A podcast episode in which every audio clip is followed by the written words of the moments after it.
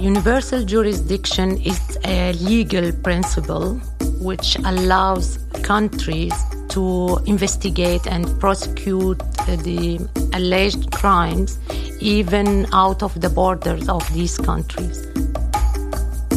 Herzlich willkommen bei einem neuen Blickwechsel, dem VIDC-Podcast für einen neuen Blick auf die Welt.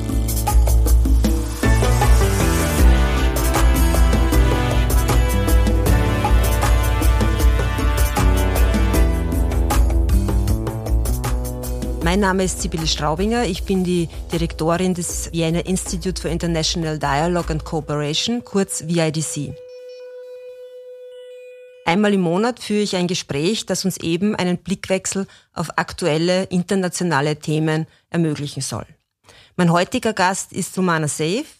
Sie ist syrische Menschenrechtsaktivistin und Anwältin, Mitbegründerin des Syrian Women's Network und Research Fellow am European Center for Constitutional and Human Rights. Das ist eine Menschenrechtsorganisation mit Sitz in Berlin, die es sich zur Aufgabe gemacht hat, die Rechte, die in der Allgemeinen Erklärung der Menschenrechte, in verschiedenen Menschenrechtsdeklarationen, aber auch in nationalen Verfassungen garantiert werden, mit juristischen Mitteln eben durchzusetzen. Jumana, welcome and thank you very much for coming. Thank you so much. Thank you for having me here. You came to attend uh, the VIDC panel discussion where international proceedings against human rights crimes in the Syrian war were discussed. The title of the event was Syria in the Interest of Justice. And justice is a really a big word. And I would like to know what does it mean for you? Yes, I agree. Justice is a very big word, and I think it's the, different from one person to another. But uh, for me, I think what we really struggle uh, for is this kind of satisfying for the survivor, the minimum of uh, you know satisfaction that they can continue their life with less pain and uh, yeah to to live like a normal life. The so-called arab spring starting in 2010 brought a pro-democracy movement on the streets of uh, many countries of the middle east also in syria where the assad regime answered with brutal violence. This was a start of a long-lasting civil war where more and more conflict parties were emerged. And Jumana had to flee from Syria in 2012 because of supporting the pro-democracy movement and because of advocating political prisoners. Can you describe how the situation was when you had to leave your country? So the situation in Syria was very bad. Uh, a lot of uh, activists were arrested. A lot of them were killed under torture we lost a lot of uh, beloved ones and every family i think they they they lost a lot of beloved also uh, person. And this is really very emotional because i always remember you know my colleagues lawyers friends they were uh, disappeared. And still we don't know about their fates. For example my cousin and a lot of a lot of friends. So the situation was very bad every Syrian family affected by the cruelty of uh, this regime. And yeah we we paid very high price as as uh, a people. And this uh, behavior this practice from the regime still until now activists politicians or any Syrian can criticize even by few words on Facebook are subjected to be arrested, tortured, and killed in the detention facilities of the Assad regime. According to the Syrian uh, Network for Human Rights, 15,000 people died from torture and over 100,000 were disappeared. And the aim of different human rights organizations uh, as yours is to hold the war criminals accountable for these crimes. But what evidence do we have of these crimes? Actually, uh, we have a lot of evidence. You know about Caesar photos, these uh, kind of photos that uh, were smuggled uh, from the detention facilities about the bodies of people they were killed under torture in these branches and prisons and uh, the survivor themselves who survived from uh, arrest and torture and sexual violence. And we now in europe a lot of those survivors are in, in germany in austria in sweden and everywhere. And really they can tell the, the details and uh, about what they were subjected to and they, what they witnessed there and it's horrible really to to to listen and uh, even to see you know the impact of that uh, very cruel treatment on on them. So to to bring war crimes to court is a difficult thing. On the one side uh, partly because of the lack of evidence uh, but also because it's often concerning the current regime in the country.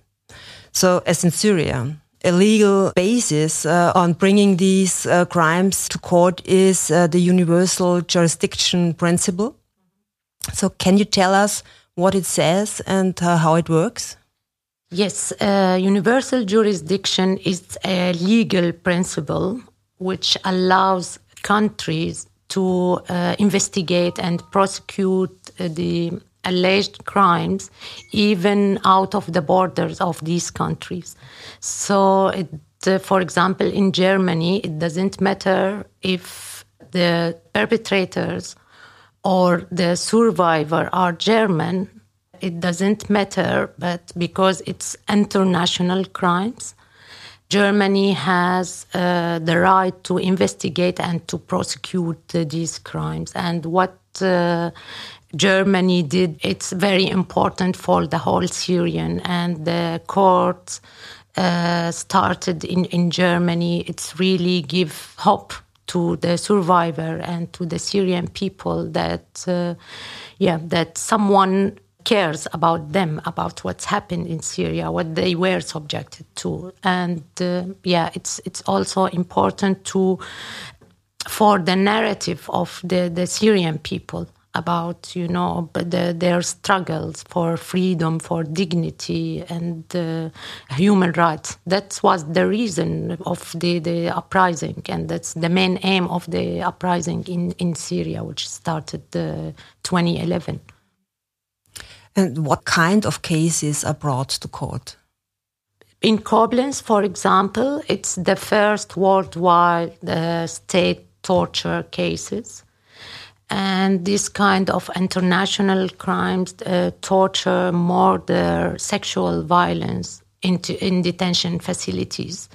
Until now, a lot of information, uh, a lot of facts were put on the, the table of uh, the court, and a lot of um, really facts and on the level of truth knowing for example about the fate uh, of the bodies of the, the, the victims of these uh, detention facilities and about the mass graves about the you know structure in these branches. A lot of information were uh, disclosed in the court. The syrian war started in 2011 after the peaceful protests against the assad regime and since then, different warring parties uh, involved, local ones, but also regional ones as the ES, but also state actors like uh, Russia, Iran, or United States. And as far as I am informed, at the moment there are only proceedings uh, against the Syrian regime. But the war crimes, of course, were also committed by other warring parties. Uh, will they also be prosecuted? I think, yes, the Syrian activists, and they are working, and that's what started from the beginning, from 2011, to document all these crimes, and they still continue on documenting. And I hope that all these crimes should be uh, investigated and prosecuted also. But for now, as 90% from these crimes were committed by the Assad regime, And that's how the Syrian civil society set the priority to, to work on the crimes of the regime. But that doesn't mean that uh, the other crimes or uh, perpetrators will have impunity in the future. You're also a women's rights activist. Can you give us an insight to how women and girls have been affected by the war in Syria? Yes, uh, actually, women and girls were uh, targeted from the beginning of the revolution from the Syrian regime. They were arrested, uh, tortured, and some they were killed, and also they were taken uh, as a hostage from the male family members. And sexual and gender based violence or rape uh, were documented in 20 detention facilities of the Assad regime. That's mean uh, uh, government and uh, military uh, branches. And uh, rape against men were documented in 15 branches. So women in Syria war uh, paid the double price once from being targeted themselves and once as a uh, revenge uh, from a family member. And the, uh, the, women's body were used as a tool of war in, in syria. Unfortunately and these crimes it, um, it's not easy to speak about and to empower women to access to justice and that's what we are working on right now. And crimes of sexual violence are crimes against humanity. And are they also part uh, of the current complaint in germany? Can you tell us more about this complaint Yes, in last June, we filed a criminal complaint uh, concerning sexual and gender based violence in the Air Force intelligence. In this complaint, we we asked the recognition of sexual and gender based crimes that were committed alongside other international uh, crimes. We asked to be recognized as crimes against humanity and to the arrest warrant, for example, uh, against Jamil Hassan to be uh, modified and the uh, sexual and gender based crime to be added. This uh, criminal complaint was on behalf of seven survivors, four women and three men. Uh, they were they were subjected to, they were in arrested in uh, air force intelligence and also they were subjected or witnessed uh, uh sexual and gender based crimes. Rape and uh, humiliating search and yeah, nudity and many verbal sexual abuses and many other kind of sexual crimes and uh, can I add also in, in Koblenz, also a motion uh, was filed from Patrick Kroker and Sebastian Scharmer also asking to add this crime to uh, the indictment of Koblenz. And the court accepted to to investigate these crimes. So yeah and uh, also i think this was improvement as the evidence it's more than 100 evidence from the the, the file the Koblenz file also were presented uh, during the you know the hearing sessions. And that's why the court accepted to to add the sexual and gender based violence to the list of the indictment. It's a great success. A great success yes. So are there already trials that are finished and where people are uh, sentenced? We are in Koblenz uh, trial, Al Khatib trial. Uh, one of the accused were sentenced for uh, aiding and abetting for four years and a half, and the uh, main accused still. We are in this proceeding, and uh, we expect it to be end with the end of this year, and yeah, closing uh, statement will be soon, I think.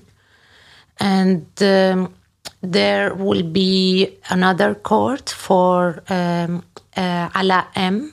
uh, he's a doctor who committed or uh, alleged crimes, uh, especially sexual crimes with torture in a military hospital.